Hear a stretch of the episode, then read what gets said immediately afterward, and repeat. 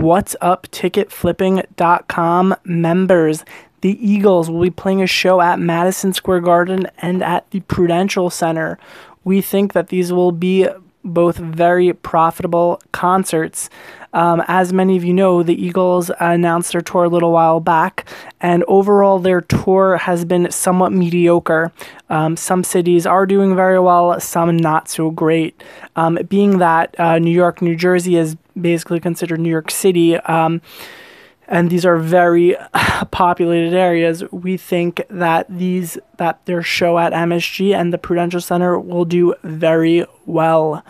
Um, you can even take a look. Um, there have been specs, you know, for their show at MSG going for already two hundred fifty plus dollars, and the price range for the tickets start at hundred dollars. So if you can get those hundred dollar you know price range tickets. It is looking very good.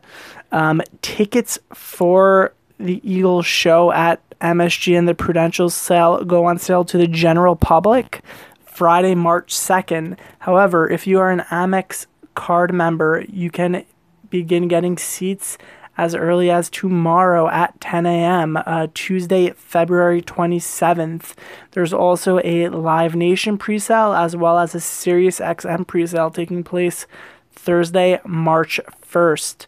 Um, and again, tickets start uh, for this for the Eagles shows at $99.50 and they go up to $399.50. I would strongly recommend getting those cheaper range seats as those um, are likely to um, be the most profitable ones.